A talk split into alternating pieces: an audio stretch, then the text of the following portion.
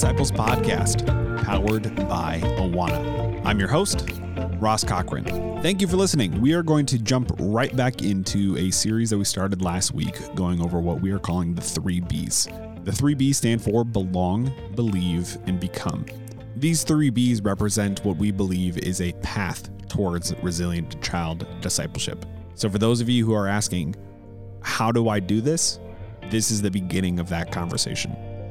Last week, just a few episodes ago, in whatever podcast catcher you're listening to this, we talked all about belonging. It was this great conversation featuring Chris Marchand from Awana and Josh Mulvihill from Renewanation. This week, it's a very similar format. We start the conversation with Chris Marchand, but this week we are talking about believe. I'm really excited for you guys to hear what Chris has to say, but make sure you stay tuned to the entire episode because after the practical conversation with Chris, I'll introduce you to Bob and Tim Bennett. I'll tell you more about them after the conversation with Chris. What I will say right now is that Bob and Tim are a great example of what all of the things that we've discussed on this podcast so far look like in real life. And this isn't just about plugging some awesome people within Awana as an organization. That's not the point of this. The point is that God is up to something and that Tim and Bob are a great example of what that looks like on the ground. And I know that you, the person who's listening to this podcast, also have examples of what these intellectual conversations look like in the real world. And I want to hear those stories. There's a few different ways that you can engage with this podcast, and I'm really excited to share all of your stories as part of this conversation. So if you email podcasts at awana.org, or if you leave a voicemail by calling 630 289 5353, or by rating, reviewing, and subscribing to this podcast, all of those are things that you can do to engage with me directly.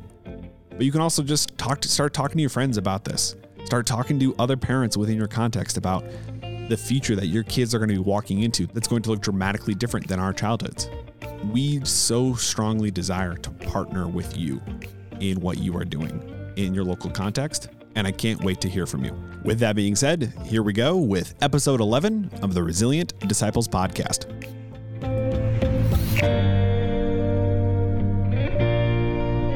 When we talk about belief, we're talking about a deeply scriptural ministry rooted in the truth of God's word and the power of the gospel. And so, one of the things that we don't want to have happen for this generation um, and, and, you know, this isn't again. We keep talking about this. It's not anything new, but we we also don't want our kids to have a, a theology, a, a practical theology uh, that's a mile wide and an inch deep. Mm. Um, we want them to be saturated with the scriptures so that they know it cover to cover, and it and it's it's a it's a practical apologetic for their life.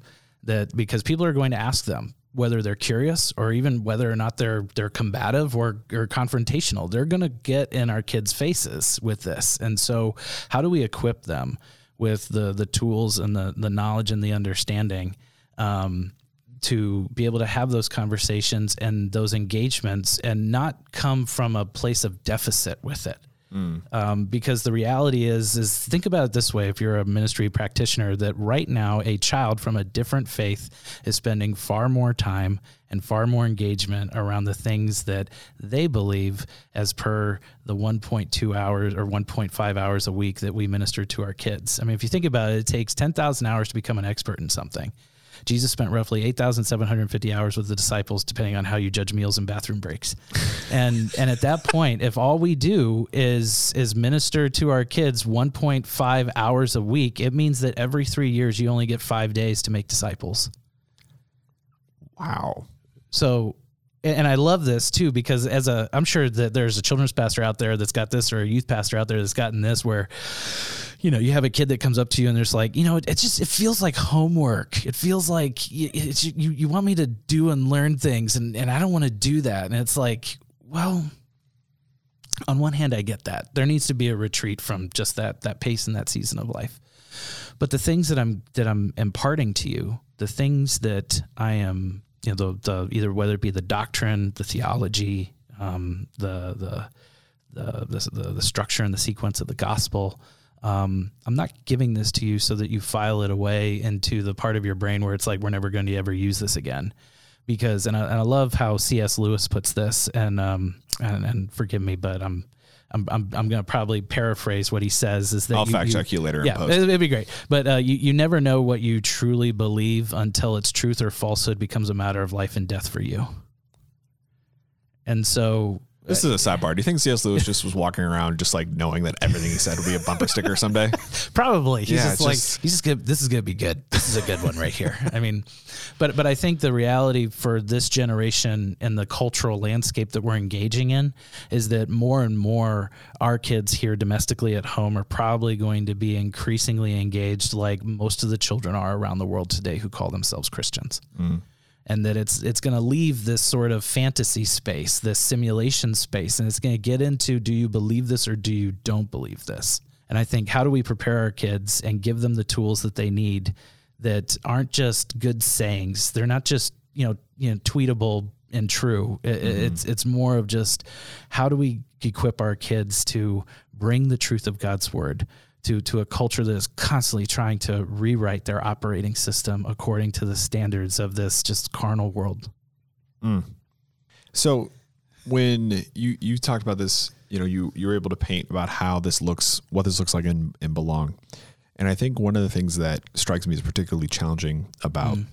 discipling to the point of belief is that each kid is going to come to this place in a different way at a different Totally. time, and I think about the people who maybe come to that place of belief, we'll say more naturally. Mm. You know, I think about my own story of I was a creaster and then I had kind of like a come to Jesus moment on a Christmas Eve service at midnight. It was it was like straight out of like a Hallmark movie. And that comes from a the sort of lack of trauma, the sort of that really what I was fighting in my mm. life was comfort, right? Mm. And realizing that God had called me for more. How do you walk individual kids through the various parts of belief, like through the pivot point, because it's going to look so different for so many kids? Yeah, I think the so walking each kid individually, it, it's see this is the part where we we need to realize that it's a partnership with the Holy Spirit in this way.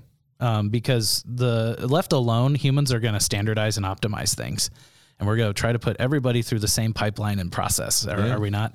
Um, but in in God's brilliant design for the universe, He's like, no, I'm going to make you all different, um, and and you're you know right down to your fingerprints. You're going to be different, and you're going to come to things at different stages. And at times, you know, I was challenged with this back when um, when I was an undergrad. But I, I remember I had a professor that would tell that he would just say, you know, how long if the Holy Spirit left your ministry, how long would it take for you to realize He was gone? So it's like, how long? Whoa. yeah, how much? How much attention are we truly paying to, you know, this partnership that we're engaged with? Because it's it's not us. You know, we are we're we are co-partnering with God to make disciples for His kingdom. And so there's some things where it's like, yeah, you know, we, maybe we're going to have some some standardization, some optimization, but then there's just going to be some moments where, hey, this is that kid's pivot point, and, and you need to just like that leader who I walked up to. He was like, hey, I'm willing to put all of this structure and programming on hold because what you need right now is greater than my plan. Hmm. And I think that that's when we approach each child, and this really gets into the kind of the leveling up of the leader in a lot of ways. That um, it's not just about uh, being a you know a child disciple maker. It's not just about just having the core basic leadership skills or discipleship skills in order to do that. But like if you want to level up your leadership, like there's there's a difference, um, you know, between you know Mr. Miyagi and Obi Wan Kenobi. Like they're they're they're very different. Yeah. And- but they're both they're both incredible mentors. But um, how they you know how they adapt, how they how they uh, you know change perspectives on the fly, how how they you know look at each scenario is different. Um, I think that that's an aspect to just our spiritual disciple making that we need to bring into the equation. Can if if the spirit is going to move, can we pivot? Like, are are we willing to drop what Yeah. we're doing because that kid needs us to either answer a hard question or um, engage with them through some pain. Mm. Um, sometimes I also think that inside of that space, it's also for the leader. You know, a lot of times we think, we, you know, what am I going to say or what am I going to do? It might not be either one of those things. It might just be for you as a leader. Just this, this is why. Okay, can we talk about Winnie the Pooh here for a minute? Because I just this is this is amazing because I, I love the characters in Winnie the Pooh. Some people think that you know that's a cartoon uh, rendering of the enneagram, which I don't know if that's that's true or not. But anyway, but what I love the internet has too much what I- time yeah, on its hands. It, it really does. It thinks about too much, but and then it gives somebody like me too much to think about. Um, but, you should really go to resilientdisciples.com. you, absolutely. Um, but I love the character of Eeyore because, and there's this one line inside of the inside of the book um, that it just says that I believe it was Pooh and Piglet that you know the Eeyore was missing, and Pooh and Piglet they just stopped by Eeyore's house.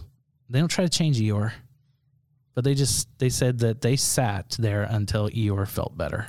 Mm. And so again, it goes back to presence. I think we're able to speak some truth into the lives of kids and disciple them and give them that firm foundation of belief, but it may require us doing some sitting and some being and some slow work and some some maybe even some frustrating work thinking that it's like, man, we shouldn't we be further along than we actually are? But if it, it's interesting. So for everybody that's listening to this, like, you know, go search the scriptures. God doesn't run a whole lot in his word Mm. he does a lot of walking. It says in the beginning he walked in the garden. You know, it says that in the you know in the valley of the shadow of death that we're supposed to walk, and and I think that there's a there's just a strong correlation that the things that we want kids to believe in they take time to grow, and we can't just run our way there all the time. One of the things that it reminds me of is this belief work, this belief moment in particular. It requires that level of presence. It requires that level of knowing. Um, I think about some of the ministries that I've been a part of where people on the outside, you know, even senior pastors or people who are not walking in it every day, Yep. tend to not get it or tend to ask more uh, questions that they think are well intended that can come across as critical because it requires being there to know that like we're really close with this kid. But if it's a if it's another week or if it's another year or if it's another 20 years before they, you know, are understanding what we're doing, like it's still worth it. Yeah. And and I think that there are times, you know, as you're as you're talking and describing, there are times where we're sharing and trying to, you know, deep seed some things in uh, the heart of a child to to create those moments uh, for for belief, and it just feels like it's just bouncing off the kids as we as we share them, and having that relational connection with them helps to make sure that the that the ground is fertile enough for that seed to take, and for for that growth to happen inside the life of the child. So it may sound like a bit of a redundant question, but one of the things, again, we talk about this with the belong, but that stands out to me about the book and about this philosophy in general is the amount of care and seriousness that you guys who wrote it, but just Awana generally took to show the biblical backing. Um, so can you just dive a little bit into some of the biblical backing behind belief and some of the things that we're talking about? Sure. Um, I think um, you know we we start out in the book talking about John's gospel, which I've I've I've taught John in Christian school, the Gospel of John. I I just I, I love it. I, you know, as a kid, as a child, it was the thing that was most readily available to me in the church, simply because you had like the Our Daily Bread or you know the Oh, okay. John's Gospel all around, and I was always curious about it because I was just like, you know, this this it, it's everywhere. Did we ever talk about the other ones? Um, but uh, for for us, you know, the biblical basis of believe it really does start with uh, John's gospel because in John 20, 31, it says, Now Jesus did many other signs in the presence of his disciples, which are not written in this book, but these things are written so that you may believe that Jesus is the Christ, the Son of the living God, and that by believing you may have life in his name. And I think that like that's the end game for us for a lot of kids that we want our kids to walk out going "Yeah, by believing in Jesus Christ they have life in his name. And even Jesus in John 10:10 says that I have come that you may have life and life abundantly. And the best life possible living inside of the design and the work of of of of of, uh, of God. But I think that, that that creates the beginning basis for us because what are all those things? What are all those convincing points? So John's telling us that, hey, I, I recorded all of this. So, and a lot of the other gospel writers, I think about Luke, did the exact same thing. Like he, he starts his gospel with, I did all of this to make an accurate accounting. Um, why? Because if anything, which same to the same that's true for us here today, the world's going to need some convincing. um, because there's a there's a there's a um, a, a multi complex shift that needs to happen inside of the life of every person to go from a place of either disbelief or unbelief or apathy or or loneliness to seeing all the connected dots that they lay out for us. Um, you know, even people are still going on the street asking today, like, you know, who do you think the Messiah is? Has the Messiah come? Um, you know, there's there's even a whole group of people that doesn't even think that he has come yet. Right. Um, there, but but what what is the distinctiveness of who God is? And that's actually something that we talk about in the curriculum, which is a great question for kids. Is what's the big deal about Jesus? Why's why is he so why why, why we talk about him so much? Like, what's what's the big deal about him? And just being able to lay that groundwork for everybody to to from from the just the veracity, the the validity of the scriptures, the historical context, um, to see that this that Jesus is not just some you know you know great historical figure, but that he is the Messiah. He he has come with the ultimate rescue plan of God to redeem us back to Himself. And believing in Him is He becomes the fixed point of reference for our lives, so that no matter where life takes me, He is He is the firm foundation. It's it's no it's no different than. Um, uh, I believe it's in the Gospel of Mark. You know, you talk about just you know Jesus is in the back asleep in the boat, and you know there, there's a storm, and you know all the disciples are like, "We're gonna drown, we're gonna die. This is this is terrible." And afterwards, you know, they wake Jesus up and say, "You know, Master, don't you even care that we're we're about ready to meet our demise?" And they have no idea who that they're with. And Jesus just asks them, "You know, oh, oh, you of little faith, mm-hmm. you know, do you not know who you're with?" And so, some of the other things that we put in through the just the biblical basis for um, belief is that uh, we're reminded uh, in many passages of Scripture just the impact of of God's word on those that believe. And uh, there's one. There's also one instance in Acts six seven. It says, "And the word of God continued to increase, and the number of disciples multiplied greatly in Jerusalem, and a great many of the priests became obedient to the faith." And that this is really the power and the impact of God's word, is that um, it's not just going to impact you; it's going to impact others as well and to think about it in such a way that my belief is connected to somebody else's belief. Thanks for listening. We'll be right back. It's time for a new conversation. Resilient Child Discipleship and the Fearless Future of the Church is now available. The book is an honest calling to ask robust questions about the future of faith. In the midst of changing cultural landscapes, this book is a love letter to the church about the children who will one day lead and minister in the face of cultural adversity. Resilient Child Discipleship looks beyond the tactics of everyday ministry and focuses our energy on the few key factors that truly contribute to effective long term discipleship. Get a copy for you and your team today at resilientdisciples.com. Hey, it's me again. I'm glad you're still here. As promised, here's a conversation with Bob and Tim Bennett. Bob and Tim are father and son. Uh, they are missionaries within the context of Awana, but I don't want you guys to hear this as, oh, this is just a big plug for how awesome this organization is. It's it's much more than that. What I hope you pay particular attention to is what I mentioned at the beginning, that this stuff that we talk about really works. Tim Bennett is a resilient disciple who is now making other resilient disciples. Bob and Tim are living proof that making resilient disciples is the most important thing we as a church can be focused on. This is part of a much longer conversation that I had with both of them. I'm still pretty new to Awana. And every time I think, oh, I can just sit down and talk to someone for a few minutes, I wind up getting blown away by their passion and expertise about reaching children with the gospel. And it turns out that can take a while to talk about. So here's part of my conversation with Bob and Tim Bennett. You've been able to see a bunch of children who have come from have gone from a place of not necessarily being believers to being believers. What does that look like to be there as God takes a child from belong to believe? And how does that look different for, you know, a child who's a part of your Awana, or your Awana ministry versus raising your own kids? Because I would imagine, mm-hmm. Bob, that, you know, you spoke about earlier the sort of anxiety you had. And I could see how when you are in this kid ministry space, that some of that anxiety may have been like, but I'm supposed to know how to do this because this is what I'm doing for my job. yeah, yeah. You know, um, there there is a there there's a bit of a difference, right? I, I guess mm, maybe we put that pressure on ourselves. I don't know that God really sees that well, he does because he, uh, you know, he gives us lots of instructions as parents that Mm-hmm. aren't necessarily the same instructions that he gives to us, uh, those of us that are in children's ministry.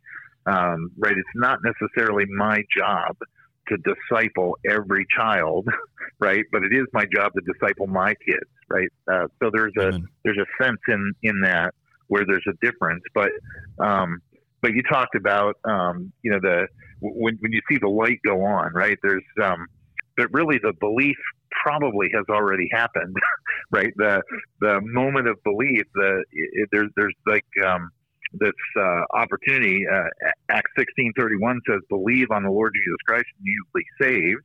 And and when we uh, when we're sharing the gospel with a child, um, oftentimes I've just seen that light bulb go on where they're like, "Oh, I'm the sinner that that that Christ died for. It's my sins that can be forgiven, and and I'm the one that that needs to believe." Uh, I that's a very special moment when they go from the belonging to the believing part. I thought back over my years of ministry, I mean, there there have been I've I've been privileged to have the opportunity to share Christ, share the gospel with hundreds and hundreds of kids. I've seen um, a number of them come to Christ, and then I've had the privilege of praying with them, and and and you just sense that this, is now my my brother or sister in Christ. Um, there, you know, the Bible teaches that we're changed positionally and and we're made into a new creature and all those things, and and and there's just something really special when you have that opportunity to share the message and then the child hears it and understands it and the light bulb goes on and they become a fellow believer in Christ. I was just at a church uh, last Wednesday, and I was able to do large group time for their Sparkies, and we we talked about um, we talked about Peter um, walking on the water with Christ and how Christ was. Peter wasn't really walking on the water; God was holding him on the water, and and so if we in Philippians four thirteen, um, we can do all things through Christ who strengthens us, and and it, it doesn't mean that I can walk out and lift a car because he strengthens me, right? But I can do the things that Christ asked me to do because of his power in me. And um, and so that at the end it was this great time and the kids were really attentive, right? And so at the end I said, you know, I, I hope that each of you are looking to Christ, that each of you are are following him, that you know how much he loves you and then you know that he's calling you out of the boat, right? He's calling you into life with him out on the water, right? And um and if you need to know more about that, talk with me while I'm here, talk with your leaders, right? And so after we got done and we're the kid, parents are picking kids up, one of the little Sparky girls comes up and says, "Mr. Bennett, I, I want to know more about God." I was like, "That's fantastic!" And so I knelt down and I was uh, talking to her. I said, "What do you know already?" And and she she said, "I know I know he he loves me. I know that he came down and he died for me." And uh, and I was like, well, did he did he did he stay dead? Right? Did, was there something more to the story? And she said, yeah, he rose again. And I was like, what? Why did he have to? Like, why did he come down? Why? Why did he have to die? And she's like, well, because we we were sinners and he needed to pay that penalty. And and this was like a, a first grader, Yeah. right?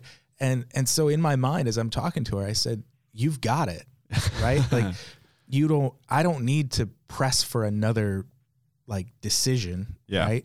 Um, so we prayed and we said that I, I was praying for little Maria and I was like, you know, I, I, I just, I pray that you continue in your walk with Christ because I know that there's going to be little moments along the way for the rest of your journey with him that is going to help kind of build that foundation that you have. That's gonna that's gonna build on that foundation that you just laid. So continue in your in your awana continue in the bible study continue in verse memorization continue asking your leaders questions um, and continue building on it because you've got it. You've got the gospel. You understand it. You know it right? You you believe it.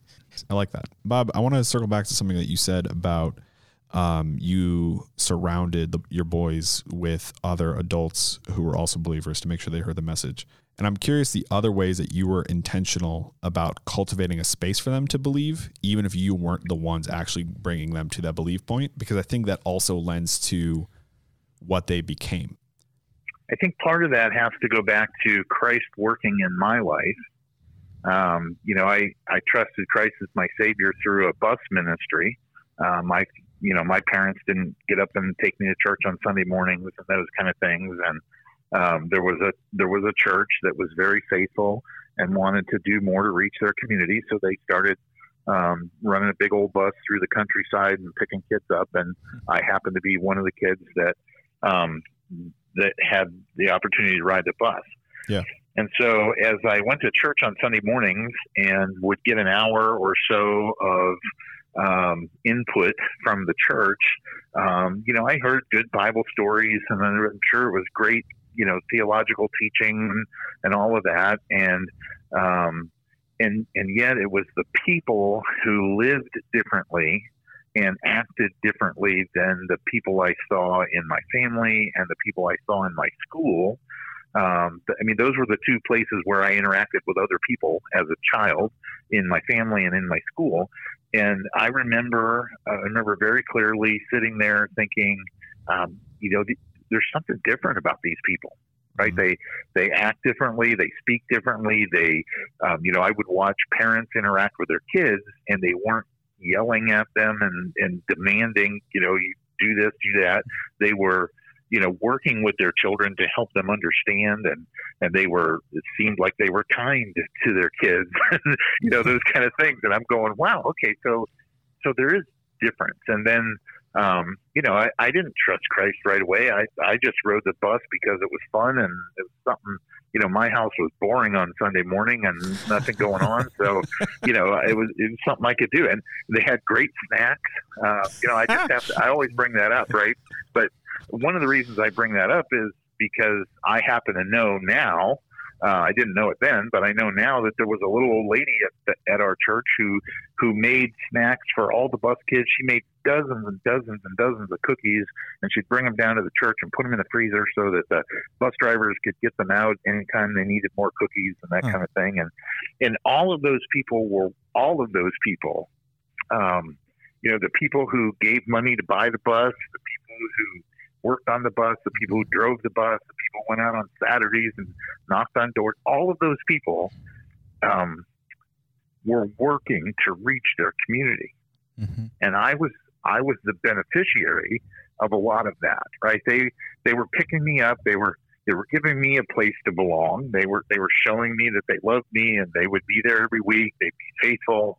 All of those things were true, and because of that, because of the hard work they did, then I was able to come in and see a difference in their lives and go, oh, okay, um, there is a different way to live. I mean, really, before Tim was born, Tim's our oldest, by the way.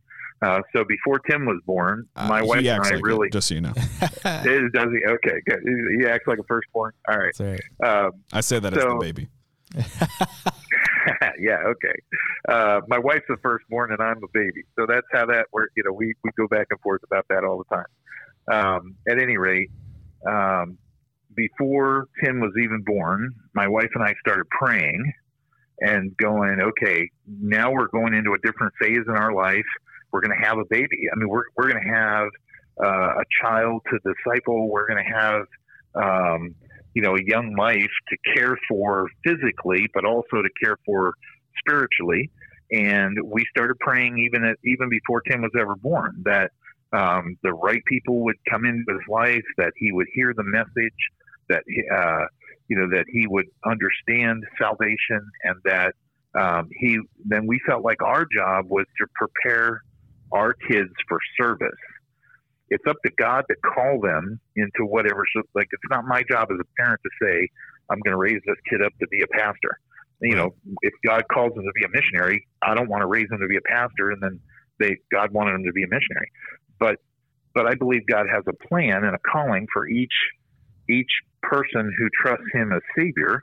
And and if I'm if I'm believing that my kids are going to trust Him as a Savior, then I need to be preparing them for whatever God has for them. Um, and uh, I'm assuming that's some kind of ministry because I believe every Christian should be busy in service for the Lord, whether that's their vocation or whether that's a volunteer position, you know, serving as an Awana leader or serving as a an elder in the church or whatever position God might or being uh, the or being the into. lady who makes cookies for the bus, Right. Right, or Like, being yeah being the lady that makes cookies. That's right. So so my job as a parent is not to make kids not to not to make those kids grow up and be just like me but to make them grow up and be prepared for whatever god wants them to do in life.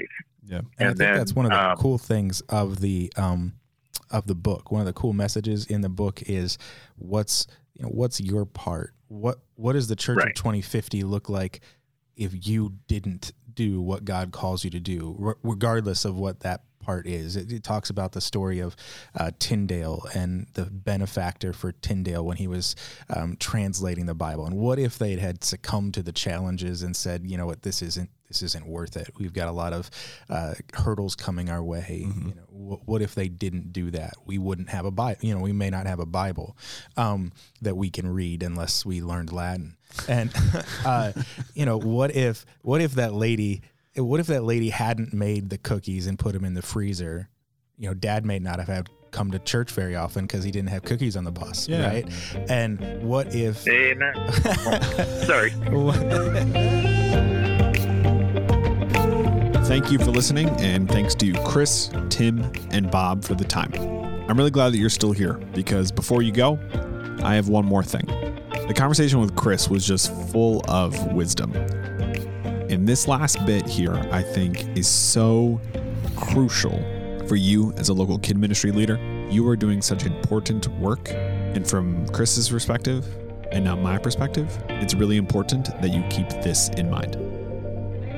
If anything, just an encouragement to the leaders that are out there. Like, look, your goal is not to become a sterile professional of children's ministry. If your kids don't see you crying, if your kids don't see you struggling, if, if you're, because otherwise, what you're doing is you're creating this this false sense of reality that they will be frustrated with because they never think that they get it right. They always think that they're doing it wrong. And they, they see this illusion around them because they're taking it back to their everyday context and they're going, well, but I, I don't feel happy all the time. Like the goal of children's ministry is not to make a generation of kids happy. The Resilient Disciples podcast is powered by Awana. Awana is a global nonprofit organization fueled by the generous support of individuals, churches, and organizations, as well as resource sales. All of this is to accomplish our mission of equipping leaders to reach kids with the gospel and engage them in lifelong discipleship. The podcast is mixed, edited, produced, and hosted by me, Ross Cochran. Thanks to Kevin Norris and Phil Wallace for making this podcast happen. Go to resilientdisciples.com for resources and many more of these conversations.